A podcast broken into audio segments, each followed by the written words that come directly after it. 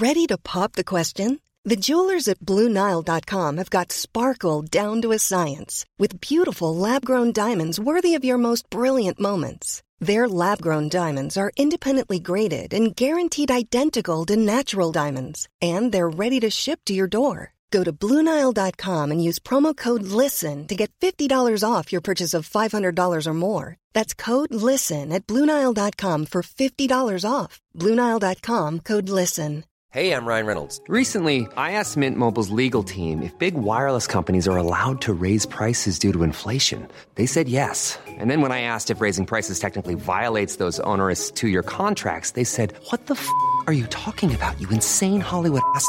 F- So to recap, we're cutting the price of Mint Unlimited from $30 a month to just $15 a month. Give it a try at mintmobile.com slash switch. $45 upfront for three months plus taxes and fees. Promo for new customers for limited time. Unlimited more than 40 gigabytes per month. Slows. Full terms at mintmobile.com. This is Paige, the co-host of Giggly Squad, and I want to tell you about a company that I've been loving, Olive and June. Olive and June gives you everything that you need for a salon quality manicure in one box. And if you break it down, it really comes out to $2 a manicure, which is absolutely insane. It's also so easy to get salon worthy nails at home with Olive and June. The difference between how your nails used to look when you did them yourself and now with the Mani system is a complete game changer. The best thing about Olive and June too is it's a quick dry. Dries in about one minute, lasts for five days, and full coverage in up to one to two coats. Visit oliveandjune.com slash perfectmanny20 for 20% off your first system. That's oliveandjune.com slash perfectmanny20 for 20% off your first system.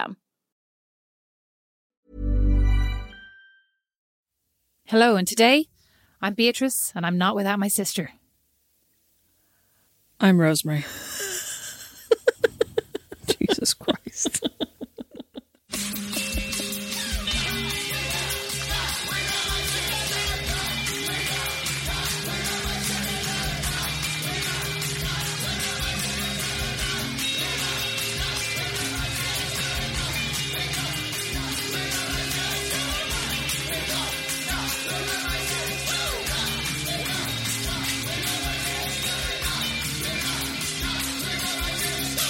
So, Beatrice, in today's episode, seeing as we're going to be talking about job interviews, I thought I would ask you what's your biggest weakness or your biggest flaw when it comes Oh, to work, God's do you sake. think? Go on. Oh, it comes to work? Yeah. Is it like a job interview? I hate that question. I know. Um, Because everyone always says they're a perfectionist, which I think is oh, yeah, hilarious. so stupid. Like, what a Oh, stupid well, I'm. I, you know, I can be a bit high strung when I don't I'm get things done on at this. time. I'm just, I'm just too good at my job. So I just let my work take over everything. I Think would about it at the say, weekends. what is my biggest flaw for real? Like, Yeah. in in work or in an interview? Career wise. But like, Beatrice, Jesus, what age, how many interviews have you done? Imagine that we're interviewing and Oh, I'm oh. saying, Are you? But I, I wasn't sure if you were actually asking me this as an interviewer. I'm or like- actually or asking, you. me in I'm- general. no, I'm actually okay. No, okay. listen. I, like I, I know all your flaws. I'm, I'm actually asking, what would you say if I was interviewing Okay, you go. for a job? Go again. Okay, Beatrice, that's great. You've told us about all of your, frankly, not very believable strengths. What would you say is one of your main weaknesses? Well, Fidelma, I'd say that. um That's insulting. Oh, well, Fidelma, I thought that No was, offense to any Fidelmas thought that was there. nice. I didn't say it was a bad thing. You're an. I, I, assuming you're a nice interviewer. Well, Fidelma, I'd say that I'm. I'm just. I'm an extreme collaborator, and that can get in the way maybe of um, sometimes getting things done. Is that what you're actually saying? No, you wouldn't. In no, I wouldn't. No, I wouldn't. I, I would you would- actually no. say? I would say. I don't know because the truth is probably like I'm. Oh, I probably shouldn't say this.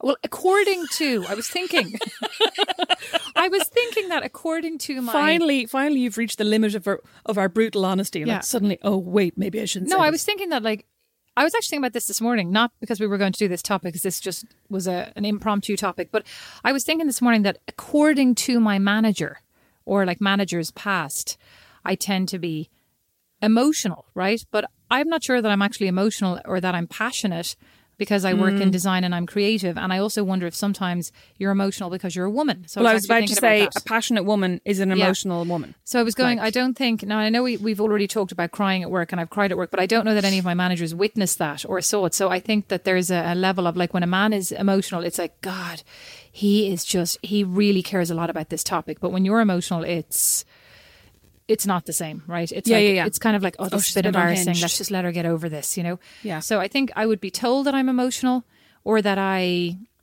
am blunt. What is maybe that's it. Maybe I'm very direct, and I think that I think that's good. But like they say that your str- your your biggest strength is also your biggest weakness, right? Oh yeah. Well, So I would say, well, that's what they say. Like it's flip sides. It's like Yeah, on the yeah. one side, it's you're really driven and you're really going to get stuff done, but on the other hand, maybe that makes you, you know, overly focused on the, on the, the goal and not a good communicator. For example, yeah, yeah, yeah. I think it's probably more direct because I th- I think being direct is really good, but it's actually not really good for everybody, and not Yeah, everybody wants point. to hear it at the end of the day. Like I'm trying to think the number one bit of feedback. This is going to shock you, Beatrice. The number one thing that I've been told in several jobs. Brace yourself. I am bracing myself. That I'm not very good at taking criticism Oh, really? of my work. Yeah, but you know what? of your I- work. I, don't think you're. Oh, I, I honestly think, right? So there was a job that I had that I remember I got taken in. We used to have like our, what are they called? Reviews every Mm-hmm. six months or something.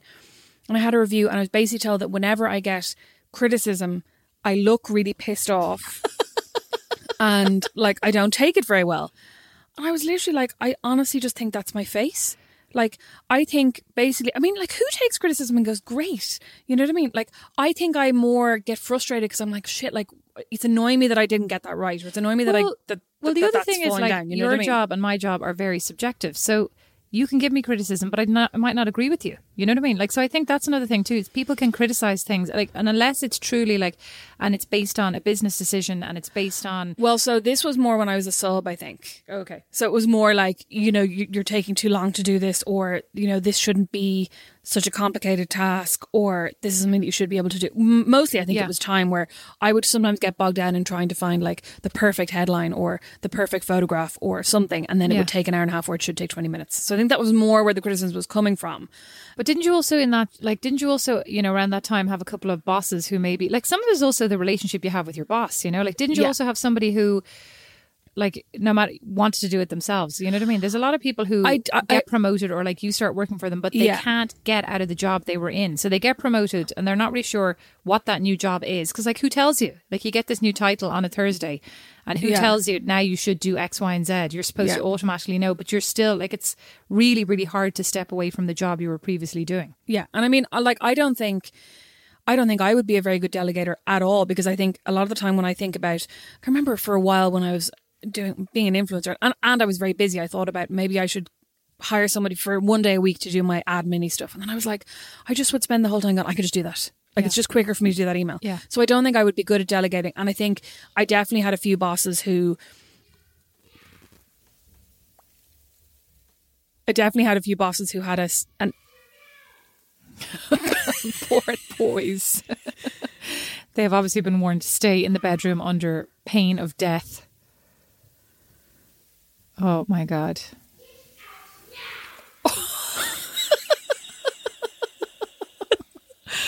He is gonna be a so brutal good- So, oh yeah, you're right. But it was so funny when I said Rosemary come over to the podcast, and they all went, "Yes, we're gonna get to go up to lock in the bedrooms and play on our devices." Yes. little creeps. I know it's a gorgeous day as well, and they all sat outside and looked like I literally had subjected them to some I don't even know like day in the tundra. I put them. I, admittedly, I sat outside with a blanket under me so, on me. So I Well, mean, well, I mean, it's it's not that warm today, but I went for a walk with Brandon and the boys and the dog to the corner. So it takes literally three minutes, right? The two boys. William was pushing his pram with his two plushies in it, right? Finn was pushing his his shopping cart. We get to the end of the road, and William goes, "I want to go home. My back hurts." my back. I I I Three empathize with that when I walk too much. Three minutes, Beatrice. Now, is this the same plushie that was in the dog's mouth? No, that was my plushie. You're telling me you, The dog- you the moved dog over here. came- You brought no furniture, no bedding, no anything, but you brought your plushie to put in bed with between you and Brandon. That's lovely. That's lovely. It's not a plushie. It's You a should have put the large phone- tiger teddy. You should have put the phone into the plushie that night I called you. Oh my god. Oh my god. So, okay, I think we need to give a bit of background on this, right? How are we talking about Smothered again? I know. Well, it's actually it had a lot of good content in just true. six episodes. So there's an episode of Smothered, which an excellent highbrow show about the psychology of mother-daughter relationships. and Correct. The the forging of a really basically it's about mums and daughters who have weird, Weird super close relationships, right. Weird mums and daughters with super super close relationships. And in this one particular episode, every night before going to bed, the mother would call the daughter and the daughter would put her phone on speaker. And the mom would basically lull her to sleep by going, night, night, honey pie. Good night. Oh, it's getting, you know, it's getting dark. The, the stars are lighting up the sky. You're going to have a wonderful night. Wasn't that it? Like, yeah, yeah, hundred percent. completely- And the boyfriend just lay there, like on his phone, looking like this was entirely normal. So when Rosemary moved in with Brandon. not even reacting. no, no, he didn't. He didn't even look. Well, I mean, in Just goes fairness, to show it happens all the time. Well, exactly. It was obviously a nightly a nightly occurrence. So when Rosemary moved in with Brandon, we decided that this would be we would do this. That I would Rosemary would turn her phone on speaker and, and I would call and, and like sing her to sleep. we literally and, and, and, and we we had this plotted for Good month. a good month. Yes, and we talked about okay, you're like I'm going to ring you and I'll say goodnight and then I'll just put the phone down on speaker and then you start Well, either reading me a bedtime story or like we're absolutely useless because every night Oh I'd be like, God. "Can we do it tonight?" Oh no, it's eight thirty and I'm going to bed. yeah yeah no I'm wrecked no I can't no like Brandon's in a really bad mood he's not going to find this funny blah blah blah and then eventually when we got to do it I no, I had to beg you. I was like, please, can we do it tonight? I was like, I am so, I am on form. I've got this tonight. I am ready to do it. And you were like, oh, I'm really tired, and Brandon's not in the mood. And I said, just put your phone. He doesn't need to be in the mood. Put your phone on speaker and put it between the two of you, and I, and I will start talking. And let let me tell you, let me tell you what Brandon heard through the phone. Well, first he could feel me in the bed beside him, absolutely in like. I had turned my back to him because I knew I couldn't face him, and I was trying to keep myself still, but I was obviously laughing. So the bed was going like rock, rock, rock, rock. Because I was like, and then all you heard down the phone was, and it was like you were trying to stay quiet. I couldn't even breathe. I was trying to stay quiet so that he wouldn't get wind of what was about to happen. I was trying to say like, "Good night, Rosemary." She did not get a single oh syllable out of that mouth. Oh like, not even, not even the good minutes. of good night. The two 10 of us, minutes of just I was pure silence. crying. Like the, Brandon off as well. After about twenty seconds, turns around and is like, "What the f- is going on?" And I'm there like shaking. You're on the other end of the phone going. also shaking. I actually had like absolute killer stomach cramps. Oh my god! you know, we should try it again. amazing. Guarantee he'll have forgotten in about a month. We should do it again. He's forgotten already. What Yeah, we, we should do There's it no again. way we're ever going to be able to do Oh, it. I am We can barely even talk it. about it now I'm without going to laughing. Do it. We'll definitely do it. oh, I will absolutely do it. I'll get myself into. I have decided it's mind over matter. That was something I decided. I think I mentioned this before. I was like, I'm going to get control of my emotions. They're only a figment of my imagination. I read about it again today. In Did my you read the John same book Connolly twice by accident? No, thank you. In my John Connolly book, I'll find the page for you now in a minute, and it basically talks about. What does he say? Hold on, hold on while I find this now. Hold on. She brought a book. Well, no, I was reading it here before you got here. Hold on. Whole new levels of research. Oh, here it is. Here it is. TG. Chapter 7 John Connolly, internationally best selling author, Irish, The Woman in the Woods. If you are distressed by anything external, the pain is not due to the th- thing itself, but to your own estimate of it. And this you have the power to revoke at any time. That's basically it. That's like the ex boyfriend who said to me, Listen, you being upset has nothing to do with me. It's it's how you're reacting to my words. Oh, 100% true. I mean, it's This your was reaction. literally after he just told me I looked horrendous. It's you reacting to his crap words, but like it is to do with him. But I mean, the fact that you're upset is not to do with him. The fact that he's a dick is to do with him, hmm. right? Anyway, what I was going to say, you're with him is to do with you. listen. Okay, I'm sorry I brought that up. Okay. What I was going to say was, I, I definitely had a few bosses who had a certain expectation of like high level of telepathy. I was about to say, but no ability to communicate it, right? Yeah, that's Yeah, so they'd kinda go- really hard, like explaining the why. I think that's something that Yeah. people do really badly. Yeah, and I mean- me, including me, just to be clear. We've definitely mentioned it before on this podcast, haven't we? Though, but like I, I really feel for people who suddenly find themselves in managerial positions with zero training Yeah. on how to manage people, or how to delegate, or how to, I mean, how to even break something down because there is an art but really, to. but really, there's no training for any job you go into. You know, you join and you've you the only training you've ever gotten is your training in college and your training on the job, and so that's why like very often people say you have to do the job before we'll promote you, which seems really unfair because you're then doing Yeah, this yeah. heavy lift. But at the same time, if you can't prove to me you can do it, I can't necessarily trust to give you the job because you don't, yeah, may not yeah, know how to do it on the right? basis of trust. because there's no training for it, basically. So maybe I should actually figure out how to train you for the job, and then I could give. It I to mean, you there knowing that you're definitely are enough. some jobs where there's training. I'm sure, Well, like yes, you I know, mean, I'm talking about my own experience. Yeah, yeah, yeah, and and mine too. Like there are definitely jobs. I mean, like I've done jobs as well where it's been like your first three days will be training, but it's more like, like, here's how you get into like, this I'm system. talking about yeah, exactly. You're taught how you're taught how to use the processes. Yeah, you're taught yeah. how to use the yeah computer programs. I'm Yeah, talking more about like how to go about the day to day of your job. Right, it's different. Yeah. God, jobs are hard. Jobs are hard, right? And also like it's hard that I mean. If there were no people jobs, it'd be easy because like it's not actually the job itself that's usually hard. It's the negotiating always the and the collaborating with everybody around you. Like I remember, And I the I said this before. I said to Dad, like, you know, you wouldn't understand, Dad. Like creative people are just this. He's like, I work in computers and everybody's also nuts. Like it's people. People are just really hard because Yeah. you kind of assume that you're all there with the same agenda, but at the end of the day, you're not, right? Like my agenda could be entirely personal to me, you know? Well, we could all be there with the same agenda, but the same agenda might be to advance our own careers. Well, that's which- well, no, I mean more like a unified agenda. Like you assume that you're there trying to do the best possible job you can for the company, but in fact, some people are just there to get you out of the way so they can get promoted. I mean, are a lot of people in companies now trying to do the best possible job for the company? Do you think?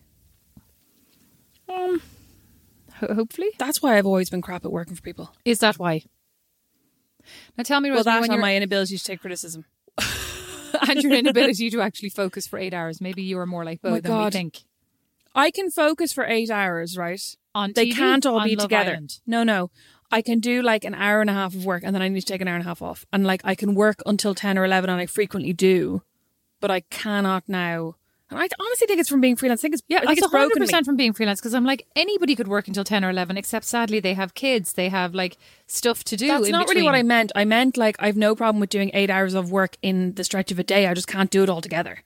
Oh, right. That's Well, what I meant. Mm, probably shouldn't have said that. Okay, so um, when you're interviewing Rosemary, though, I was wondering about this. So somebody I know was interviewing recently and kept it extremely secret, and it reminded me of a oh, and I even mentioned the girl who lived with me, like my Oh, yeah. very good friend who didn't tell me she was interviewing, but that was just nuts. But I then remembered when I was in Paris, I was interviewing at DVF, right, Diane von Furstenberg, and uh, we told I confided in one of my colleagues, and I said, "Oh yeah, I'm going over and I'm to to New York," and I was, and it was like, I mean, that was a hard one to hide, Did you you know. just pretend you were going on a holiday? I think I took a Friday off, and then I hoped nobody would see me in the airport, and I went from like a Thursday night till a Sunday night. Oh, grim. Yeah, because it was really hard to get. It was really hard to get time off. Like, mm. I mean, in hindsight, I feel like with any of these jobs, you just be like, "Hey, I need three days off. See you." You know, it's none of your business what I'm doing. But at the time, I was like super paranoid. I mean, I'm sure they wouldn't have. I mean, would they've put two and two together? Yes, if they'd seen me at the airport. But it's but it's hard as well because when you work with people, like nobody ever really goes. I'm going on holiday. Full stop. You go. "Oh, Where are you going? Who are you going with? Yeah. Like how long are you going for? What are you going to do? Are you going to go to this restaurant? Like we all chat and we're all close. I mean, ideally, we're close to people we work with. So it's really hard to suddenly be like, oh, I'm just off tomorrow. But also when you're in a job, like you get really bogged down or like attached to that job, you know, and Yeah. it's hard to step back and kind of go, well, if I lose this job, not, I mean, this sounds really privileged, but like before I had kids, before I was married, when it was just me by myself, if I lose this job, I'll get another job. You know, it may not be as good of a job, but I'll get another job. I'm employable, or I'll move home to my parents. You know, Yeah, yeah. But you get super caught up in like, I, no, I can. Nobody can know I'm interviewing. If I if they find out I'm interviewing, they'll fire me. Like they're not going to fire you. You Yeah, know what I mean? yeah. They might think to themselves, I'm not going to promote her next March, whatever. Yeah, yeah, yeah. And they might not get- bother giving you the raise Yeah. they're thinking of giving you next week exactly or whatever. but you yeah. get super tra- like wrapped up in this like and and you know the handing in your notice is always the worst possible like i'm going to vomit i'm so nervous oh my god, horrific. but um anyway so i said to this girl that i was working with i said i'm i'm actually i'm i'm interviewing with them diane von furstenberg i'm going on thursday and and blah and anyway i can't remember what happened but my interview got changed to like two weeks later and i know i didn't see her again like we were out having drinks when i told her this and i didn't see her again she was like oh wow that's amazing blah blah blah I didn't see her again, but I still took the Friday off because I had it planned and I was like, Grant, you know, I'll go shopping or just take the day off and relax. And then I had to go to New York then the following like Friday week. And you know, it's like wasn't I hadn't booked the flight, like they book it for Oh, you, okay, etc. yeah, yeah. So it wasn't me kind of re you know, booking Yeah. flights and stuff. And anyway, I, I arrived at uh, DVF for my interview and I was sitting downstairs in the lobby with my portfolio waiting to go up and meet the HR team and all that kind of stuff. Who sachets through the lobby? The same girl that I had confided in that I was working with in Paris. sashays through the lobby with her portfolio in hand. So she was interviewing as well and just hadn't said, Yeah. "Oh, I'm interviewing Yeah. too." Yeah. I was like, people are nuts. People are actually nuts. And then she got the job, and we got the job too. Myself and Julie both got this go, got this job at Diane von Furstenberg to set up the um, accessories t- team. But Julie wasn't with me. I went over for this interview.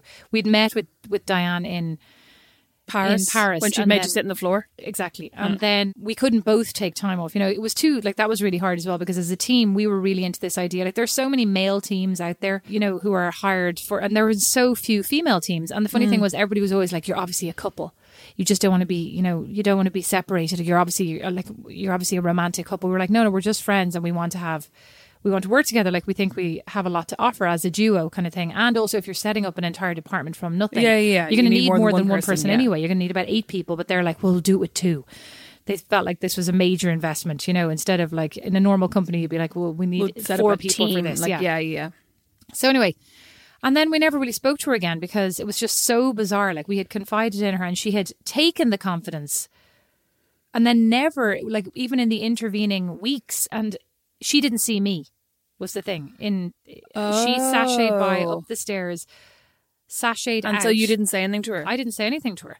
Oh. I immediately called Julie. but I was like, what is the story? Like, Yeah. people are weird. I interviewed for a job in Dublin a couple of years ago, and I didn't get it. I mean, I was I was going to go. Why didn't I get it? I mean, loads of reasons, I'm sure. But I was living with a girl at the time who had also applied for the same job and hadn't got an interview.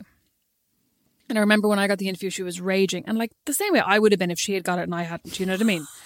Like she was really. I love that word. No, she was. She was raging, and she That's really, not a word they use here. Like, when I say I am raging, it's like, oh my God, are you really? Oh my I'm god! like, Because I no. spoke to somebody today and they looked really blank at me. I yeah, was like, "What's yeah. wrong with them?" I mean, I, they really think you're like actually raging. oh, It's brilliant. well, they just take everything very. I say it in the office. I am raging over this. but, but anyway, she and she basically kept saying to me, "I just don't understand how you got it," and I didn't," which is kind of insulting as well. Kind of. like, okay, you can like calm down on that. So anyway, I went for my interview, and I remember when I came home, she was actually it was as if she'd had this complete volt. What do they call V- volt? Yeah, volte-face. Volt face. Oh, Turnabout face, right? Oh, yeah, but I thought it was Italian, so it'd be volte. Volteface. Volteface. I don't know how you pronounce it, but it's face anyway at the end. Um, anyway, she she'd had a complete about turn and was like Well really said. nice and and was really nice. But was better. asking me like, how did I think it went and blah blah blah. And you know, You were like- highly suspicious, I'm assuming. No, of course I wasn't. I was just like, Oh. oh, she's being really nice, and you know, Oh, she's she's kind of got over it, and we're just chatting about it. And so what I told happened? her, I told her everything, and I was like, oh, they asked me this, and they asked me that, and she's like, I'm like, what did they ask about this, and blah blah. And then at the end of the conversation, I actually think this was on the bus on the way home from the interview because she had texted me and said, call me when you finish and let me know how it went. And I was like, oh, that's nice because because we were friends as well. And at the very end, she goes, um, I actually got contacted to have an interview on Monday. And I was really annoyed because I would have told her everything Oh. anyway. Yeah, yeah, yeah. You know what I mean? Like, Yeah. like I wouldn't have held it back, and I would have happily helped her, going like, like may the best woman win kind yeah, of thing. Yeah. But I was so pissed off that Did she either one of you get the job? No, we didn't. Thank Oh. God, I would yeah, have been yeah, in yeah. would have been rage if she'd got raging, actual red raging, mist, proper yeah. raging. Yeah. Yeah, my God, I would have been murderous. That's ridiculous. But you know, I wonder as well, like in hindsight, I now wonder if maybe she didn't tell me because maybe she was superstitious, because that's something that I don't feel like superstition about jobs, but I also no, was Beatrice. nuts. I think people are. I think a lot of people, probably most people, are more strategic about a lot of things in life, including jobs. But think but I don't think we. I don't think that's strategic. I think that's like insecurity because I, I like to your point, may the best woman win. Like I don't feel the need to, like the, the, there's a there are many jobs out there like uh, that may be my dream job, right? But like if you're going to get, it's like it's like I'm not going to be super jealous if somebody leaves me. I mean, I'll be heartbroken potentially, but like if he wants to leave me, he doesn't want to be with me. I don't need to keep him. Yeah, Do you know what. I mean? It's like what is I think this is really bizarre and it makes me think about even today I was talking with Don about um I read a thing about internships and it made me think about, you know, very often people are raging like they go to um an interview and they're and they kind of say, Here, let you know, give us a look at your portfolio. And it's happened to me too. They then take your portfolio off into the photocopying room and they photocopy it. And there's this whole thing about six months after I interviewed with, you know, X brand, my jacket showed up on the runway and I'm like, Well, you know, great then. You should take a picture of it and put it into your portfolio, right? If you can mm-hmm. actually genuinely have the sketch to say, Yeah. I sketched this and I show, you know, I shared it and here's, they were obviously inspired by it. Or like if you literally only have the number of ideas in your portfolio, you're not going to be successful anyway. You know, I mean, I get that it's not nice, right? Like it's Yeah, very yeah. underhand. But at the end of the day, those ideas in your portfolio are dead ideas. Like you're not going to get a job and then be asked to cart everything out of your portfolio and produce it. You know what I mean? You're going to be asked to start doing new things. Yeah. So, like, you might as well just consider those. Whereas we are all so precious, you know, when we leave college, we're like, these are, are my golden ideas. Yeah, I mean, that happens as well a lot in journalism. Like when you pitch a piece to Mm. a magazine or a newspaper, and then you'll suddenly see the piece a couple of weeks later, and one of their staff writers will have done it, and like it's it's totally wrong. Do you know what I mean? Like Yeah. it's totally underhanded, but it happens all the time. It's but really I infuriating. guarantee But you, just like, I guarantee you, though, you've said this to me before. I guarantee you, half the time they read it in your portfolio oh, forgot about it. and they entirely forgot about Yeah. it. Like, because I mean, they see so many things, and just like all of us, read so many Yeah. things, and I guarantee you, it's like an osmosal. It's not even a word. You know, adoption of your idea that then Yeah. gets regurgitated Yeah. later I'd on. They're say, probably yeah. patting themselves on the back yeah, for their ten like, days later, they're like, I had the most incredible idea. I I, went we to should. bed last night. I mean, we probably all do it. I don't do it. You probably do it. You're a writer. I'm sure I do. I mean, I'm telling you, I've given you a couple of ideas, and you've come up to me later on and said I've had a great idea for an article. Literally, this is because you give me 50 article suggestions per week. I do, yeah. I love the 49 of which I, I ignore, and then inevitably one of them will pop up again a couple of weeks I later know, in I my brain. I actually love how like irate I am. I send you all these ideas. I'm like, I can't believe she didn't write any of these. These were great ideas. And then I said to you, "Oh, should I write a book? Like, should I? And you sent me like 29 chapters, and I was like, oh god, that's a lot. I, I literally just closed the email. I was like, oh, that's that's a lot of pressure. It is, but I mean, it like it is really overwhelming sometimes when you're like, like sometimes I'll ask people, like, do you have any suggestions for what I should write for my Patreon? And it's usually like for my Patreon that was due two hours ago, right? That was meant to go up. surprise, surprise. Oh my god, I'm I'm excellent.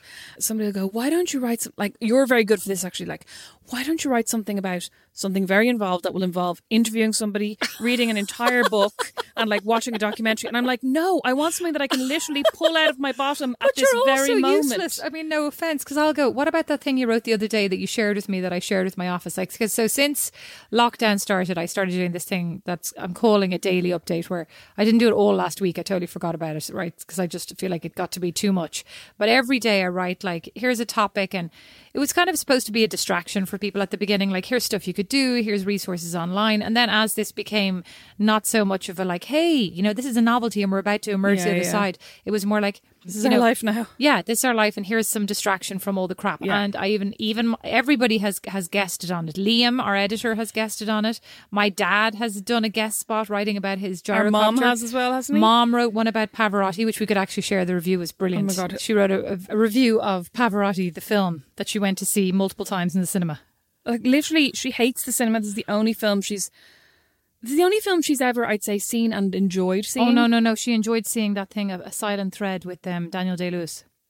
What's it oh called? phantom thread a silent thread you know what else she enjoyed uh the chorus Oh god, that was brilliant though. Those that French, French movie, those and she French also they were brilliant. And she also enjoyed. Was it what was the one with Emma Emma Thompson? sense and sensibility No, the one after that. There was another one with Hugh Grant where he was like not the good guy, where he was a creep. Was it Persuasion? Did I just make that up? if it was i haven't seen it i don't know You definitely have. Anyway, and she went. Oh well, she loved um, Pride and Prejudice as well with Hugh Darcy. When when he went when he not whatever his name is Hugh Darcy's not even his name.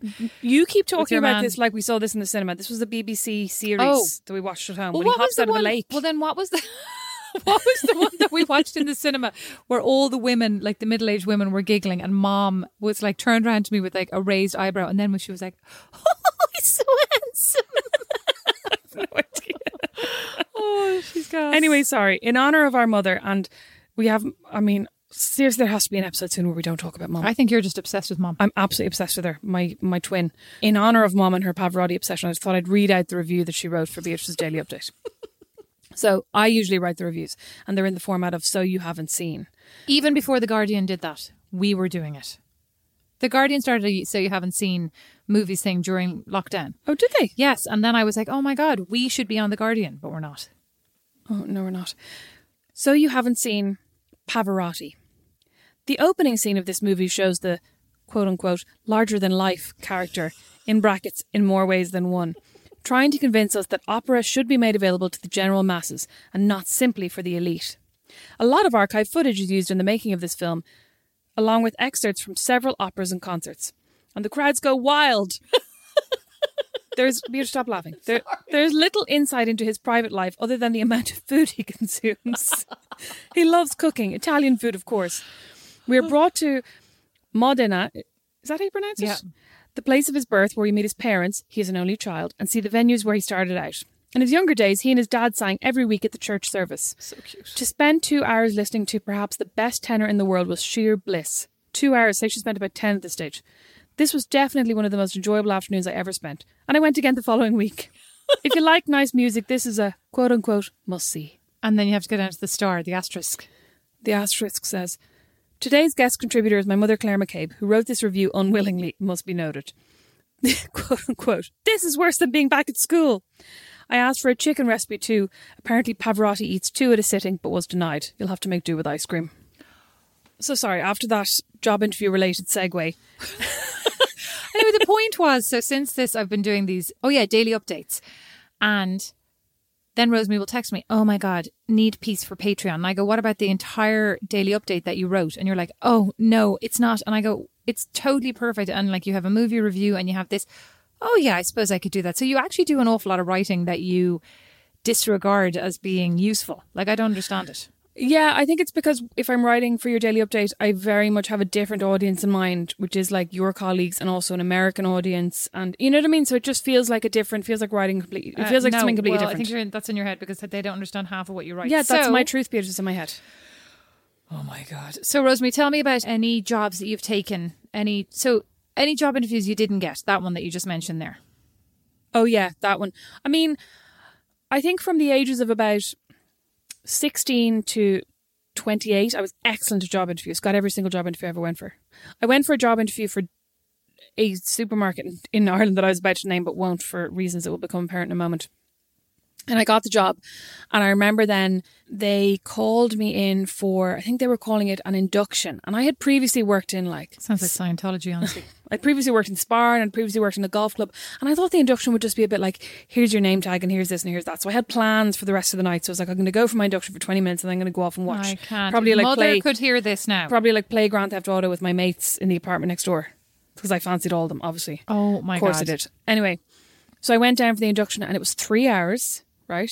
And It's not actually that long. Okay, but you did just say a minute ago you do, you can't do more than an hour and a half, like consecutively. of anything, no. It's true. Mm-hmm. Except for watching Lord of the Rings. Exactly. But so it was in this office and it was three hours. But like, look, aside from it being three hours, I just feel like they should have said, come down for the induction from six until nine. You know what I mean? As in, No, I don't. more. Like six p.m.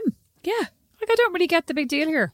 Oh my God, I had plans, Beatrice. I was a college student. Anyways, so listen, I went down for the induction. Was this a part-time job now or a full-time job? Part-time. Oh, okay, that's bit Went down for the induction, sat down, started talking about all the different rules and how every time you went in and out of the building, you'd have to have your bag searched, and every time you went in and out of the toilet, you'd have to have your bag searched, and every time, and there was a big emphasis on your bag could be searched at any point, your locker could be searched at any point, your this could be searched at any point. So this, in combination with the fact that I wanted to go and play Grand Theft Auto, I was just like, this is not the job. Were you for afraid me. they were going to take your Diet Cokes and your French plats, your, your pecan plaits, pecan plaits. yeah, out of your bag? Oh if they saw how many you had at the bottom of it. imagine- imagine the What were you thinking was going to be in your bag that was going to be so bad? No, no, I wasn't thinking anything. I was actually just thinking, I just don't think this sounds like a nice place to work. I was like, this just sounds awful. Like, just, I think because I'd never worked anywhere where everyone hadn't been mates, if you know what I mean. Everyone hadn't been really nice. This was obviously, it was a big supermarket, you know what I mean? It was yeah. a big place. And I know now, like, that I'm a bit older. You know, I was probably 20, 20 Yeah, I was at the time. a bit older. Okay. Yeah, good bit older. You know, I realized this is how these things work. But at the time, I was like, this just sounds awful and really like, you know, It does sound. I have to say, it does sound kind of awful. Like going to the toilet, you have to have your bag. So are you making that up? No, no, no, no, no, no. That's a bit nuts. If if you brought a bag with you oh, anywhere, Oh, okay. like to the toilet, out the door, What about your to tampons? lunch. Like not to get too personal. Listen, not oh, Well, I without my tampons. they could go in a pocket. Suppose they could be in my hand. I suppose that's never good. Well, I put them down my bra all the time, I actually, and then I forget they're there, and they're really uncomfortable when I when I discover worked them later on that in- evening. When I worked in Staycity last year, I tried to make a point of just carrying them in my, in my hand the same way I'd carry my phone, and if they were visible, they were visible. Because I was just suddenly going, they're fucking periods. Like it's not a big deal. If somebody sees I'm bringing a tampon to the toilet, I actually don't care. I mean, I do care. I'm horrified. No, no, I just read a thing. But I also was just, just read a review. I just read a thing today about like TV shows you should watch, and I was thinking we should watch these. And it's that one. Is it not? No, Call Me by Your Name is that other Italian movie. There are two TV shows. One has Billie Piper, and one is um I can't remember. But basically, they talk about how in these shows, like casually, one of the girls puts like a panty liner into her, you know, underwear. or they talk about periods, or there's like tampons visible, and I Yeah. was, and, and they were like, "This is not weird," you know, but yeah. it's weird to see it on TV at the same time. Like it's it's weird to have it normalized because we, we And- pretend that this doesn't happen, and yet it's such Yeah. a massive pain, just like the Tampax ad in Ireland. Like, Yeah. super sexy. I don't know a single person who's like, God, my period is so sexy. So sexy. Yeah, I feel super sexy But- about my period. Yeah, like the only time you ever see periods mentioned on TV and film is when it's a plot device, when it's like something really calamitous and embarrassing has happened, or she's so got her period in bed with someone, things have happened or to me, but like they're never plot devices. It's always just a disaster, and I have to change my clothes. All right. So, I no, I'm thinking- sorry. I'm, oh, I'm, thought you I'm- were finished. I'm- no, I'm telling you. So Oh. I then said to you, I then put my hand up. Jesus Christ! I was I was in this supermarket. was there a tampon in this hand? No, Oh, I was in the supermarket. I was being told my bag was going to be searched. My my Grand Theft Auto time was ticking away. yeah. And I put my hand up and I said, plots were burning a hole in the bag. "Put my hand up. Can you just pipe down for ten minutes while I They finish this story?" piping hot. I wish I could turn your mic off. If only I had that power.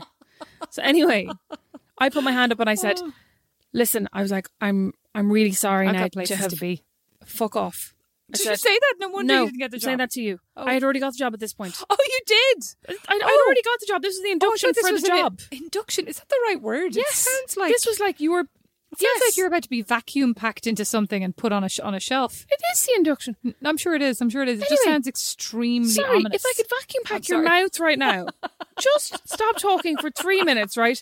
I not even ten, three. I put up my hand. I said, "I'm really sorry to have wasted your time, but I really don't think that this is going to be a good fit for me. I don't think this is going to be for me." And your one in front of a room of about twelve, like new hires, went, "Could you explain to me why?" Dead right, Rosemary. You put your hand up in front of the room of twelve. But I also felt like going, A jury of That's your peers. why. A jury of your peers. That's why. I'd What I actually said I'd like everybody to note that Rosemary just gave me a very sassy finger. That's why. That's What I actually said was, I just don't think it would be a good fit. And she was like, why not? And I was like, I, I just don't think it would be good. Can And I ask you a question? Like, do you think she did say that, or do you- play Grand? You're obsessed with this. Do you think she did say why not, or do you think she said why not in a kind of friendly? No, I think she was really way? pissed off. I hate that word, maternal. I no, uh, no. I think she was like, she, I think she was pissed off at being interrupted because she was probably like, she didn't want to be there on the Wednesday night, six to nine, doing this Fair enough. induction She had she had places to go and She had- thefts to to auto. to do. Yeah, to auto. Oh, I'm horrified, then- Rosemary. I'm horrified. Go ahead. But then I got a great job in a in a record store, and I felt like I was living my best Empire Records life. My friend Linda, other second friend, who will be mentioned. How on dare you bring this up? My friend Linda met her husband in Tower Records in the square. Do you remember? It wasn't Tower Records, it was HMV. Oh, Your was friend it? I Linda it met was her. Tower Records. No, it was HMV, Beatrice. It wasn't Tower Records in the square. Oh, oh yeah, Your- right. You're right. Your friend Linda met her husband in the same HMV You're right. where the girl worked with Who whom my ex boyfriend had an affair. No, she didn't cheat. He cheated. who cheated? Who He cheated who on me with her. Cheat. He didn't made want, himself He didn't want to cheat. cheat. She made him cheat. There was listen, there's nothing to do with her, but I'm just saying. He was cheating on me with someone who worked in HMV. yeah, and Linda knew it. Linda knew it all Did- along. did never Linda told me. it? Yes, apparently. Oh my God! Sorry, Linda. I didn't know you knew it. Did she really? I think afterwards Linda, Linda, said she bint. thought she thought she knew something was going on or I am horrible. Well, Linda, Linda wasn't interested. Linda was only interested in matrimonial um, potential, and she knew that this boyfriend of yours was obviously not a matrimonial prospect. So she just didn't. You know, she was doing you a favor. a matrimonial prospect. Correct. Doing you a favor. Little did she know it would take you twenty-two more years to find somebody willing to. Moving on. So, Rosemary, I was wondering. That was the meanest thing you have ever said to me on this podcast. No, it wasn't. On this podcast Ah, it no, it was. wasn't. It's pretty mean. No, it was a joke, and you knew it was a joke. You laughed. You laughed.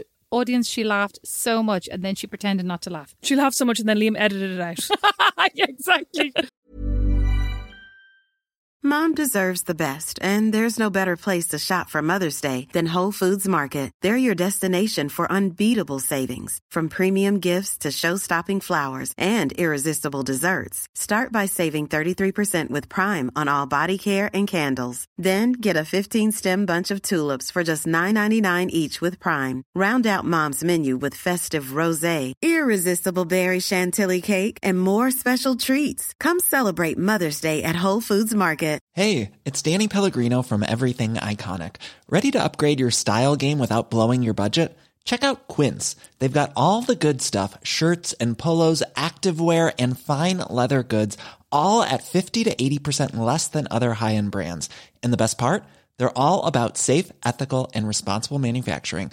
Get that luxury vibe without the luxury price tag. Hit up quince.com slash upgrade for free shipping and 365 day returns on your next order. That's quince.com slash upgrade. Since 2013, Bombas has donated over 100 million socks, underwear, and t shirts to those facing homelessness. If we counted those on air, this ad would last over 1,157 days. But if we counted the time it takes to make a donation possible, it would take just a few clicks. Because every time you make a purchase, Bombas donates an item to someone who needs it. Go to bombas.com slash ACAST and use code ACAST for 20% off your first purchase. That's bombas.com slash ACAST, code ACAST. Hiring for your small business? If you're not looking for professionals on LinkedIn, you're looking in the wrong place. That's like looking for your car keys in a fish tank. LinkedIn helps you hire professionals you can't find anywhere else, even those who aren't actively searching for a new job but might be open to the perfect role. In a given month, over 70% of LinkedIn users don't even visit other leading job sites. So start looking in the right place. With LinkedIn, you can hire professionals like a professional. Post your free job on linkedin.com slash people today. That reminds me though, when I lived in Milan, I would like to. I was horrified by your lack. Can you of, put that pencil down? Oh yeah, sorry. I Don't was like that. horrified by your lack of professionalism there until I remembered when I was in Milan, I got a job at Oh. Max Mara. Oh yeah, I remember this. Yeah, Mom I- I- was horrified. Yes, because mother was sending me fifty euro a week, right, to live on. those were the days you could I live know 50 it euro was a week. fab. It was fab. I mean, I was not rich, readers. Right, You were not rich. No. I was not rich. I had this 50 euro that mom and dad were sending me, and I think that's it. Like, I mean, it was, I was working in a pub and I mean, I got listen, this job. Fifty euro in 1982 is worth about three grand now. But I feel, no, 1982. Are you joking? you absolute weapon. That took me a second. Um, it was like you were trying to work it out. no, it wouldn't be sake. that No, much. I was actually calculating how much it would have been worth. It's probably worth about 75 euro now. But anyway, It's probably about 100 now. Not even. No, but I mean, if you think about the price of things, everything's gone If I think about how much up. salaries still are over there, like in Italy, Oh, in they're Italy, still yeah, pretty yeah, low. fair. Anyway, so 50 euro, and I got this. So I went in there, I was like feeling very much like I better go and get a job so that mom and dad don't have to send me money anymore. Or I could secretly Quite not right. tell them. Well, I could secretly not tell them and, and pocket all the cash. No, Yeah, I obviously look at that. told her. I told her. So I Oh, got yeah, this. I went, fact. I went to a Max Mara store shop and I, and I got a job as like a shop assistant, I right? actually can't believe you got a job in Max Mara. I know I can't either. I can't either, honestly.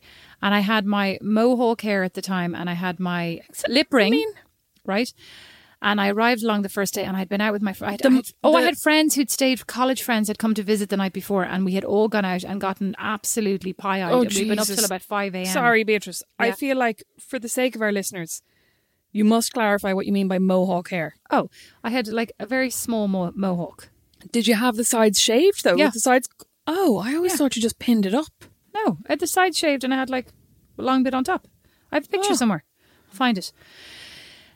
I mean, it was cute. It was a cute mohawk, but it wasn't very Max Mara esque, I'd have to admit. Anyway, and I went in the first day and I was so dying and hungover and I had to go into the storage closet about 90, 100 times. I'm just sure they were like, this one was. well, there was nothing to do the entire day. There were like two people came in, and then, which I had never anticipated, even though I'd lived in Milan now at this point for about a year. And then, like at twelve thirty, they kick you out, and they're like, "Come back at three thirty when we reopen," because they have this massive oh, lunch Oh, hour. yeah, yeah, So I was basically wandering around this park, hung over to bits. Like I got my lunch, I sat down, I ate it. I wanted to sleep, but there's nowhere to sleep. I had to wait three hours. I was like death warmed up by the time I got back to the shop, and then I had to like fold a couple of cashmere jackets, you know, smile at the And you're, one. you're not a great folder. I'm actually not. Well, I'm. I'm no. I mean, I'm whatever. Anyway, and like literally, there were only two customers who came in during the whole day, and of course, there were already three shop assistants. Yeah, yeah. And so, like, And they I were all went- probably way better than you, and you were oh, hungover. I don't know if they were better, but they, of course They they were were better, and they could speak Italian. And the minute like this, these people came in, they all would like make a beeline for them and then throw daggers to me. So I just went back out to the storage closet and looked like you know took a leaned on some scaffolding and wanted to take a nap. And then at the end of the day, your woman goes to me, she goes, ah, "Could I speak to Beatrice?" And I'm like, "Yeah, yeah, no problem." I was like, "This was," the, I mean, I'm not even joking. I still remember that all these years later as being the absolute longest day of my life ever. Even now, it's like if a day is long, I just think it's not as long as that day. And she goes, well, she goes, um, unfortunately, she goes, this um, lip ring that you have in is not going to, you know, it's not really within our brand standards. Children's sc- running cross, it's not really within our brand standards, and um, I'm going to have to ask you to take it out before you come back tomorrow. And I was like, thank God. And I said, oh well, I said I really I wouldn't be able to take it out. That just goes against everything I stand for. So I'm just not going to be able to come back tomorrow. Thanks a million though for the opportunity. And I left, and I was so English or Italian? relieved. I mean, in Italian, I'm sure it was more like, "Thank you, but cannot. Goodbye." right. this goes against everything I believe in. Thank you. No. You're such a bint. Oh yeah, I love the way you bring the reality to everything. Anyway, so I left. just like that's a very advanced sentence. no, and I be saying in called mom, and she was raging. Oh my gosh, she actually was raging, so raging. horrified. She, was literally- raging. I actually remember her getting off the phone and being like, "Can you believe?" She was like, "I can't. Can you believe what Beatrice is just?" Like, I mean, oh obviously, God, I didn't tell mom I was hungover, right? So this is probably going to be sorry, mom.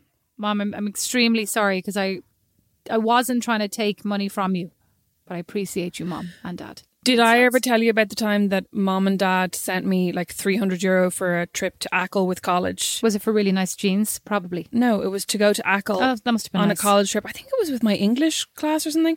And I didn't go and just spent the money. Are you joking? Such a brat. Got all the treats and was the absolute brat. It wasn't Achill, it was the Aran Islands, and I've still never been to a single Aran Island. actually horrifying. Do they know about this? They do now. I just, I just Unbelievable. thought that'd help you, that'd take the shine It off your doesn't. It's hangover. actually disgusting. It's just you're a disgusting person sometimes. Anyway. anyway, I had a question for you. the though. dog's puking. What? The dog's puking. Daisy, come on, Daisy. Come on, quick, Daisy. Quick, Daisy. Daisy.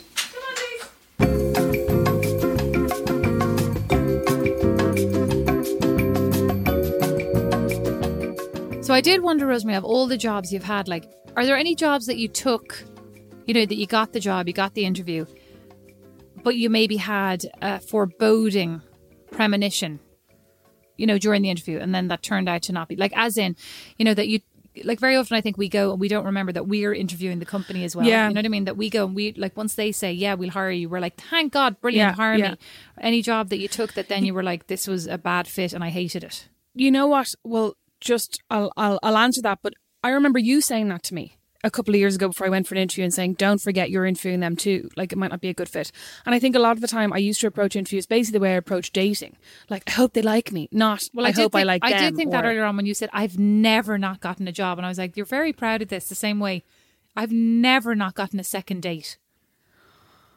No, I thought it was funny. True, Yeah, yeah, because I I, really like try so hard to be liked. Yeah, I in- think on like that, you really like that value one moment in life. No, you really value like that other people like me, like you, and Yeah, I'm like, it's yeah. nice to be liked, but also like, who cares if they're knobs? My you know? my therapist spent a lot of time telling me I was I was putting too much focus Look on at that. me, Look I'm at you, free. free. Free. Well, not really. Actually, I came over here and brought you a bottle of Grand Marnier. Oh my god, I'm gonna I'm gonna. Venmo you after this.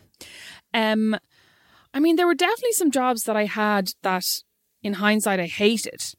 but uh, like uh, a few of them were more because, say, like I worked in BT Kids when BT Kids was a thing, and I just hated it because people would come in with their Precious Angels and buy them Ralph Lauren jackets. Yeah, but So, I like, mean like culturally, like where there, Yeah, you no, know, no, I know. really So- toxic bosses. I think So, you had one or w- two. When I worked in Urban Outfitters, for example, I did the interview there, and I remember a couple of weeks after I started, I was in the office getting something. There, you know, like, like go to the office and get X, Y, Z, and I saw my own file that, w- and it was open, Oh, like from my interview, and it said something like, uh, "Great outfit, very urban." Like very urban outfitters. very And- URB apostrophe N. Oh, Jesus. And I remember I was wearing bright blue. Do you remember those bright blue boxing boots I had that were like knee high Oh, lace up the leg? my God. Yes, I wore them to the interview with like a mini skirt I had forgotten you and had a, them. some kind of band t-shirt and like a, you know a cool a cool quote unquote clip in my hair. But I remember every morning in Urban Outfitters they would single so you so you would have a team meeting every morning, you know, talking about here are our targets for the day and we, we really want to focus on selling these jeans no one wants. So like if you can sell three pairs of those, you'll get an extra hour off or whatever. And uh, they would pick someone out every single morning and say, "You look great today, Beatrice." Just one person. And it was always such a weird competition to be like, will it be me today? Like, I'm going to really make an effort. And you'd be so annoyed if you made a, like a really big effort. And then it'd be, it was always this Swedish one who used to basically wear like men's Levi's jeans with flat, pointy black leather shoes. It was like very cool at the time and was You're just very very, effortless. You're oh my God, it was so bitter. bitter. She was really, really nice though. But it was always her. Well, maybe you should have invited. And you that was- stru- if you were strategic. Now you would have struck up a friendship with her, had her come over, style you. I did not. I was I was wearing my Kiss t-shirt and my. I used to have this mini skirt that was made out of different patches of like basketball jerseys. What? Yeah, I bought I it. in- ever I bought this? it in Urban Outfitters. I'm sure you did. Bought it in Urban Outfitters. It was very cool at the time. I'm, I think. Ugh, I thought. I had this really nice leather skirt once that that was mom's, and I prided myself on fitting into it because mom was tiny. When I like lost loads of weight when I was about. Where is si- it now? 16. Well, the funny thing is though, I like I put it on. Mom kept. Now I don't riddle me this now. Mom and dad kept it right, but it was missing a big square out of the front of it because dad had cut it to be like a chamois for one of his cars. So like I'd put it on. I was always like just willing the leather to grow back on the front so that it could just be a full on leather skirt. Why was it still around the house? That's actually so dad. Dad Right? Cut a Yeah. segment out of it to clean his car. There was like a full on three inches square, like nine centimeters just missing There's, out there's of the front There's a lot of of things in that house missing a bit though because dad used it for something else. Oh, poor dad. He's great. Well, no, because I was thinking about a job that I had where I, I went for the interviews, and I have to say, like every alarm bell went off in my head. Now, no, nothing you could put your finger on. You know what I mean? But I was like, this place seems weird. They're not super friendly. It's all very pristine. It's all very, um, everything's like super white, white carpets, and they all seem very up themselves. You know. But when I interviewed with them, they were like very, it was a great interview, but I didn't really like them. I didn't feel very relaxed around them. You know, I didn't feel like this was a great natural conversation. Like it felt very stilted. And I remember at one point I said, well, I, I had just had a baby. And they were like, oh, well, that's so important for us. It is so important for us that, you know, you have a good work life balance. And working here, we will prioritize that for you. And that was probably the worst job I ever had in terms of, I had a brand new baby. I was working literally until 3 or 4 a.m. I would get taxis home at 3 or 4 a.m. Would the I mean, and more fool paid me. for? Yeah, like Okay. more fool me, you know, that I didn't just say I have to come, home. But like I was the team lead. So I feel like I felt the onus. I mean, probably everybody else was like, when is Beatrice going to let us go home? Because like I was the person driving it, you know, Mm. but, but the workload, the expectations and the resources were not aligned, you know, and Yeah. when I would bring that up, be like, no, we just, you know, the previous team did it with half the, you know, half the resources you have. And in that first year of being like a new mom, I was in China for six full Oh, I months. remember like I was three weeks on, three weeks off. So for I was literally in China for six months of my baby's first year. And I mean, he's fine, right? I mean, he has his problems. No, no, I mean, he's fine. he's fine. He's fine. Like I felt such massive guilt. Yeah. You know, I mean, he's a baby. Like he had his dad, and his dad. Luckily, luckily, Don was at home with him, minding him. But like it was so hard on Don. It was so Yeah. hard on the baby. It was so because like we didn't have any other friends who had kids. We didn't have any like family. any around. family there. Yeah. and it's also the like the two of you. It was your first and It was only first baby. baby. Well, I wasn't going to specify so that it would be harder to decide which job it was. But okay, Oh, sorry, that's fine. but I'm pretty sure you've already mentioned the job at which you spent six months in China. Well, it's in fine your career. anyway. I mean, it's fine Anyway. anyway. Like it's it's not like I'm actually bad mouthing anybody because it's true, you Yeah. know. And it was just, but the fact that this was the job where, and I mean, I remember actually um at the holidays, they were like, "Oh, you're going to need to go to China for six weeks," and I said, "Like, I cannot go for six weeks." And I thought I was, what's the word? I thought I was pu- calling their bluff, pulling their bluff. Like, what is wrong with me? Jesus. There seems to be one in every episode where I say something that sounds incredibly bad. Anyway, I thought I was calling their bluff. And I said, Well, I mean, I can't go to China for six weeks unless you send my son and my husband with me too. And they were like, No problem, done. And then I had to go home and say to Don, eh, Don, You're going to China for six yeah, weeks. Let's let's. And then we had to find somebody to mind the dog. It was an absolute Oh, nightmare. yeah, like more yeah. fool me. But and I then he was also stuck was in a being- hotel room with a baby for six he was weeks. stuck in a hotel in like Dongguan, China, with nothing to do. We had no permits to get in and out of Hong Kong, you know, and we had a tiny baby. Like literally, it was a nightmare. And he just was every morning he would wake up and go, "Well, have a good day. I'll just go downstairs and eat another croissant. Like look at the baby and like be admired by the wait staff. See you later." You know, and I was like, it was absolutely a nightmare. you probably weren't. You were probably like, "Fuck you." No, I was. I wish I wasn't here too. Rosemary, I'm extremely reasonable. Don and I have an extremely Your nostrils are flaring at an Don and I have- astonishing. Don and I have a really mature reasonable. relationship, and every time we, whenever we disagree, we talk it out calmly. As if- this morning he was making like poached eggs at my request, and at one point he goes, um, "What did he say?" He said something like, uh, he said something like that sounded snappy, and I was like, "Oh, thanks a lot for that tone of voice." I mean, I'm literally like, "Yeah, no." Was he loving Don. the eggs as he was poaching them? Oh my god, they were perfect. He made seven poached eggs in about the space of about a minute and a half. Don is an excellent chef, and I remember one day so Beatrice asked him, aggravating. so annoying. Beatrice asked him like, you know, what, what am I doing wrong? And he gave her this whole lecture No, about no, how you have to it's love not the that eggs. difficult. You have to gotta love love, the the, eggs. eggs. You just gotta love the eggs. You gotta share your love with the eggs. It's like, easy to love eggs when you're a vegetarian. I think he's No joking as well, but like they still taste amazing. I think he's trying to wind me up. I think he is really trying to wind works, you up, but it's still perfect. So annoying. Yeah, yeah.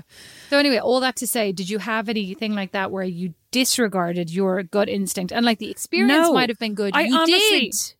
You did. Your experience might have been good, but the culture was toxic. I've definitely worked in toxic workplaces, but you know what?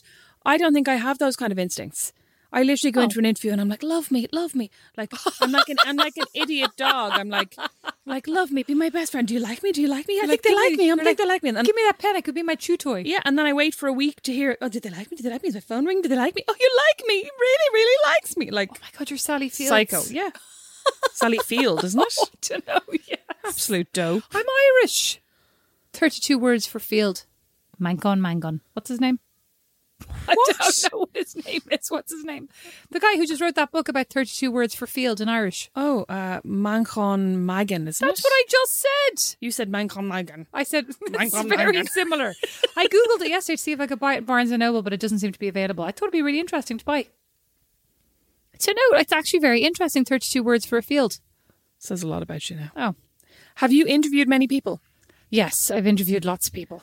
What's the most bonkers thing you've heard in an interview, or like what's it like from the other side? Because obviously, every time I've done an interview, I'm I'm literally going like trying to be on my best behavior and like come up with the best answers. Are people ever brutally honest when you ask for you know what thing do you think you would find hard about this role? Do they ever go, well, like I'm really disorganized? No, not at all, not at all. I think it's really hard to judge. I, I think interviews, like there has to be something beyond an interview. Like what's next mm. beyond the interview? Because like literally you can't tell. You know, Yeah. A friend of mine who shall remain unnamed, but let's just call her uh, Melon. Fre- my friend Melon. was it told, told us one day that she was in Topshop and she was buying something and, and the girl said something to her like, When are you due? And she was like, I was so offended. I was like, I'm not pregnant. And then like approximately two months later I brought it up again and she was like, Oh yeah, well maybe it was because I was buying that maternity top. Well, my friend, let's call her Lemon, and I were in H and M, and we were at the back of the line, back of the queue, and your one like literally goes, she goes, "Excuse me, excuse me, excuse me. If you're pregnant, you can skip the queue." She wasn't talking to me now, unfortunately. She was talking to my friend, and my friend was like raging, right? She said, come on up, come on up. Now she was wearing a very tenty top, right? But but like, but this was like the two of us were constantly being accused of being pregnant. One time we were out having drinks, like we were about four bottles deep. These women at the table beside us started going like, "Why are you two drinking wine? Are you like how far along are you?" And we were like, "What the fuck? We are wearing extremely fashionable tent dresses anyway." Moo were very in for a while. I know, I think we probably were a bit chubby, but whatever. Like at the time, but whatever. Anyway, and then afterwards, when we left, she was like, "God," she's like, "I don't even know. I was so annoyed. I should have just been delighted to get to the top of the line, right?" Yeah. I Yeah. was just thinking I was like, I hope Yeah. she took advantage of that and then gave out to your oh, one. Oh, we did. No, we didn't give out to your one, but like we paid and left, like super. Did you go to embarrassed. the top of the line then? Yeah, we did. Oh, good. Okay, okay. We had to because like it would have been an even bigger deal to be like, I'm not pregnant. It would have been like super embarrassing for everybody.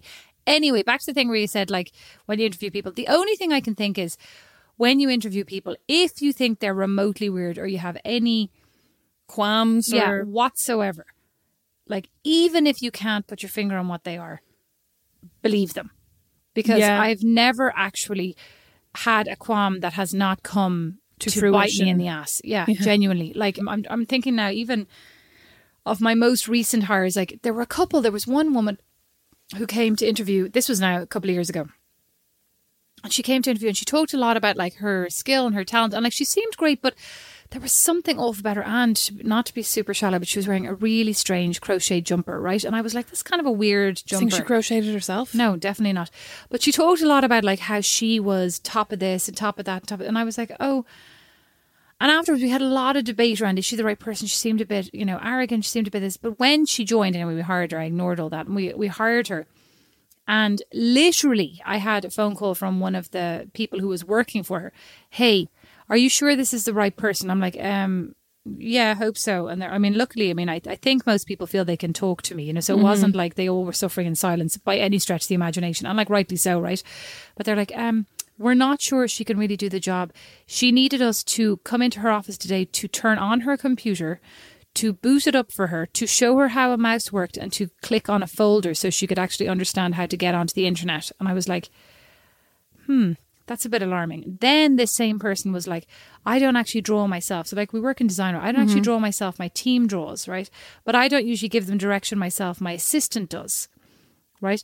And in fact, I don't usually get inspiration from books. My husband is my main source of inspiration. He's an artist, so I I never mentioned in my old job he was employed as well. So the two of us were like a team, and I basically interpreted the art that he created. And I was like, how did I miss all of this in an interview? Like, how did I miss it, whispered it into the ear of her assistant. no, you bas- then- yeah, basically took it from him, ha- handed it over to the assistant, told the assistant what she would like to happen with this art, and I was like, how did I manage to miss this? So I mean. Some of it you can't help, right? Like there are like multiple people involved in rounds of interviewing, and Yeah, like it- you know, most interviews have, like it, certainly in my job, like three or four interviews and a project, right? So you would think that at least the project would show. hate but actually, projects. I'd have to say maybe a project is the way to go because I think when I've done projects that has weeded out. Whereas with this True. person, I didn't do a project, and I think very often the amount of effort somebody puts into a project shows you, a like how invested they are in this role, or b how Mm-hmm, And B, what- talented they yeah, are. Yeah what they're capable of. Yeah, yeah, how talented they are by themselves. Because so many people are good at like directing, but I mean, and it depends what you want them to do as well, right? Because like if you want somebody to actually be the manager of everybody, you don't necessarily want them. You don't to- need them to be an incredible. but you do need them to understand it, right? At the same time, like Yeah, how yeah, can you course, rise to the ranks of manager if you've never done all those jobs? Yeah, I yeah. You remember need to I know did, other um, people's roles. Yeah. I did an interview for Kate Spade, right? I don't think it's bad to say that. I did an interview for Kate Spade, and when I went, they sent me off to do a project, and I did like a massive in depth project, but the parameters were like reimagine Kate Spade, think about entirely, totally different direction we could go in, right? So Yeah. I went home and I was like, it's hard, it's easy enough to imagine what Kate Spade could be tomorrow as it is, right? Like, Yeah, as it was. This would have been like 10 years ago. But to kind of totally reimagine it was a bit like, I don't really know. You know, in hindsight, I think I should have said, like, tell me what you mean. Like, who, who's Yeah, your yeah. customer target, you know? But I was like, okay, well, you could do this or you could do that. And then I went back and they brought me in to meet the president. And they were like, oh, she's going to present her project. And the president was like, this doesn't look like our brand. This Mm-hmm. doesn't look anything like our brand. And I was like, it was really embarrassing because I was with the person who'd given me the project. And I was like, and she didn't say a thing. Like I gave her this direction or I told her to do something entirely different. Yeah. You know, she kind of sat there super silent when your one was like, this doesn't look on brand for us. And I was like, that wasn't the scope of the project, you know? So it kind of made me think like when you get a project to make sure that you're fully, I think it was a really bad project in hindsight, but like to make sure that you're really clear on what they're actually asking. Yeah, yeah, like- that your goals are aligned. Yeah. You know, um, when Topshop opened their flagship shop on Stephen's Green, I went and interviewed for. It was the first time they'd brought in personal stylists Yeah, in I Ireland, and I went and, and interviewed for a personal stylist. I think I was. Was I doing a bit of Xposé at the time? And I was I was styling some shoots and stuff, Yeah. and I'd done some kind of It sounded like a cool job, right? yeah, it did sound like a really cool job. But the interview was like really, like it was really involved, as in there was like a one on one interview or like a two on one. You know what I mean? There was a traditional interview format. Then there was a group thing where everybody had to bring an object and talk about how the object represented Topshop to them. And yeah, and and what and like one person Was it had an object that you bought in Topshop? no, Or, no, it, no, no, no, no. It just could be any object. Like Oh. so, so, so one girl had brought a disco ball because she was talking about how it was fun and it was dynamic and it helped make the most of of the space it was in, and also it was all these tiny little parts worked together to create an you know incredible. Incredible clever. effect, really clever. Someone else brought like a Venetian mask and talked about creativity and art. Like it was all, you know, you're also like, it's just a shop. Yeah, yeah. This is why why I didn't get the job. It's just a fucking shop. I probably brought like a Topshop bag, and I was like, "This is where you put your stuff from Topshop." No, I, I, I didn't quite. I can't actually remember what I brought. But um, You didn't get then, the job? No, no, no, I did not. Uh, actually, so I'm misremembering. I there's several jobs I didn't get. Here's one of them. I'm so full of shit. But we also had to go and do a one-on-one styling session with somebody who already worked in Topshop. So it was one of their regional managers or one of their area managers, and was basically like, so she would play the part of I'm starting a new job and I want to spend X amount and like, you know I I think I need this and this and this. And so like you were sent around because the, the Stephen's Green one wasn't open yet so you were sent around the Jervis one and they basically said to you you'll be asked to do a styling thing. So really I should have gone in that morning spent two hours figuring out where everything You was. didn't? I went in for about 10 minutes I think. I think I went for a coffee. I, went, I think I went for like and a pe- and a pecan I went for, went for a coffee and a pastry and then was like Yeah. I'll have a bit of a buzz around. Yeah. but what was really awkward was the girl who I, who I actually know now through styling and like you know Dublin's like so small, but it was just really awkward because she then had to give the feedback in front of me and in front of the like adjudicators or whatever. And was basically like you know I felt like she wasn't very familiar with the product and she didn't really take my. You know, basically, I think she said something like, "I think she was catering more to her style than my style," which was always my problem as a stylist, to be honest. But like, excuse me, wasn't familiar with the product. You've been there for a hot second. Yeah, but like because we had known about this jo- this interview Oh. for like three weeks, I think there were like some people had spent the entire three weeks figuring out what's the sizing like in Topshop, what's coming up, what's what are the trends, what's. well, know, I do think that's a really weird not. one, actually. When I when when I interview people and they go, "Oh, what's your background?" and I'm like, "Have you literally not bothered to click on my LinkedIn?" But like, I have people on my team who will go, "Oh, did you really work at so and so?" And I'm like, "Are you having a laugh? Like, literally having a laugh?" I don't know that I've ever looked up anybody who's interviewed me. I a hundred percent would recommend that as step number one. Who who has interviewed? Who is interviewing you? What's their background? But like your manager, your boss, you've never, you don't know what their background is. Oh Not my unless god! they've told me. God, I'm crap. Oh, no wonder. No wonder I'm unemployable. God, I better stay self-employed for the rest of my life because this Oh. is just I'm crap. But you know what? When you were saying if you ever have any qualms about people, listen to that. Anytime I have ever been in an interview and they've said to me, you know, like when you're when you're interviewing, sometimes somebody will go, "Do you know my one concern for you in this role would be I think you are very creative and this role might not be creative enough for you or might not be interesting enough for you or they'll go like I think you seem like somebody who's very driven and this is much more collaborative who's you know who's like very used to working on their own initiative and this is a very collaborative role This is blah the blah blah requirements here are from nine to five, and you seem like somebody who prefers to sp- spread those eight Oh hours Oh my god! nine Thank 11. God! Like the last office jobs, the, the last office jobs I had, all I'll say is thank God I smoked. Why? Because oh, I got you to take go a break. on the hour, every hour, ten or fifteen minutes, chat with the guys, the guy that I really fancied from Oh, from God's IT. sake. Be like, oh yeah, we're just out here having a smoke. Oh Chill. my god! Um, Men again. It's all about men with you. Oh, it is all about man. I know it's pathetic. Girls, it's not all about men. It's about yourself. Yourself. Girls and your boys and non-binary people. Oh, people. It's not about. It's not all about men. anyway, in like anytime anybody's ever said that to me, like my concern for you would be this: they have been exactly correct. Oh, you serious? I thought you were going to say like how no, patronizing. No. Oh. When I interviewed for Staycity, I remember somebody saying to me, I'm just not sure. Like, it seems like you're very used to working in a creative role and, and to kind of being self guided. And this is going to be very much kind of by the book. It's going to be very, like, not boring, but you know, like very kind of marketing content. But you know what? And very repetitive. But you know what? That also, like, that's a two way street because that's interesting to me that you're saying that now. Because I'm thinking, I've said to people in the past, I'm not sure this role is good for you because, you know, it seems like, because more what I'm trying to say is be aware this is not a creative Mm-hmm. role. You seem creative. And they're always like, yeah. And if they take the job, I think that they've taken that on board. What they're really thinking is, she's wrong. Oh, yeah. I'm going to make this as creative as possible. But like that never occurred to me before right now. So I'm thinking now, Well, if I ever have that feeling that this is not a good fit for Yeah. somebody, it isn't. Not even that I was like, I'm going to make this creative. But in my head, I was like, I can totally knuckle down and do a boring job for six years while I save for my mortgage. Is this Rosemary McCabe? Listeners, who, I cannot. No, she cannot. Is this you like when you took your last job and you were like, I'm just going to do it for 12 months, and after a month you text me, you were like, I'm going to quit. This is too boring. Is that that same? Is this same person? Yeah. Maybe. Maybe. So what are we learning at the end of this? Anything? I can never go back to paid employment. What are we learning in general? Oh, sorry. this? We're learning. We're trust your learning- instinct. Trust your instinct. But also, you know what? Like honestly, the most important thing you ever like the the, mo- the only useful thing you've ever said to me was me. Yeah. The only useful thing you, Beatrice McCabe, have ever said to me, Rosemary McCabe, is you are also interviewing them. Oh, Because that had never occurred to me before. Oh, yeah. You said that to me. And I remember after that, I started asking people, what do you like about working here? And I, you know, and they go, do you have any questions for us? And like, Yeah. I used to go, no, I think that's okay. Whereas, whereas now when I interview, I mean, Yeah, yeah. not that I do, but like in the last couple of interviews, I've always asked, what do you like about working here? And also, what do you think is going to be the most challenging part of this role? Hmm, that's interesting. Well, I mean, I'm ta- I'm taking away this idea of like if I have reservations about somebody and they're fit for the role, like it isn't up to them necessarily to adapt to that, but that I should take on board like before I go ahead and hire them that can they adapt or like yeah. Or like, like is it should you- like- reasonable to expect yeah, to is it reasonable to expect someone Yeah. to change? Because also, like, you have to bear in mind if you're like, I don't really think I'm a people pleaser, but I'm like, I'm a total sucker up. Like, I just Hmm. I really want people to like me. I think you know that's what I mean? called people pleasing.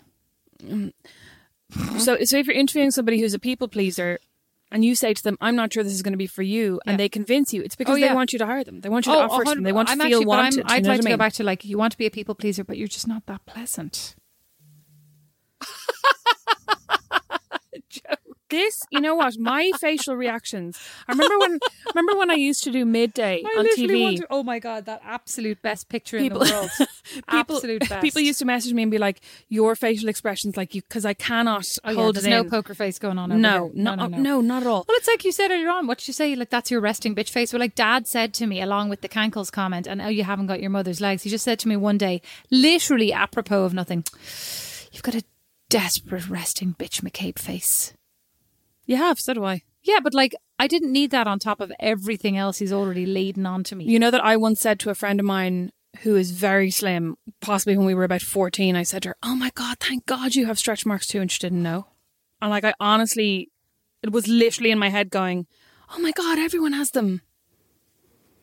That's worse than the resting bitch face. Um, it's pretty bad. I don't know. I mean, like maybe it's good that you pointed out to her what they were, so she recognized her own body, how it works. you bitch.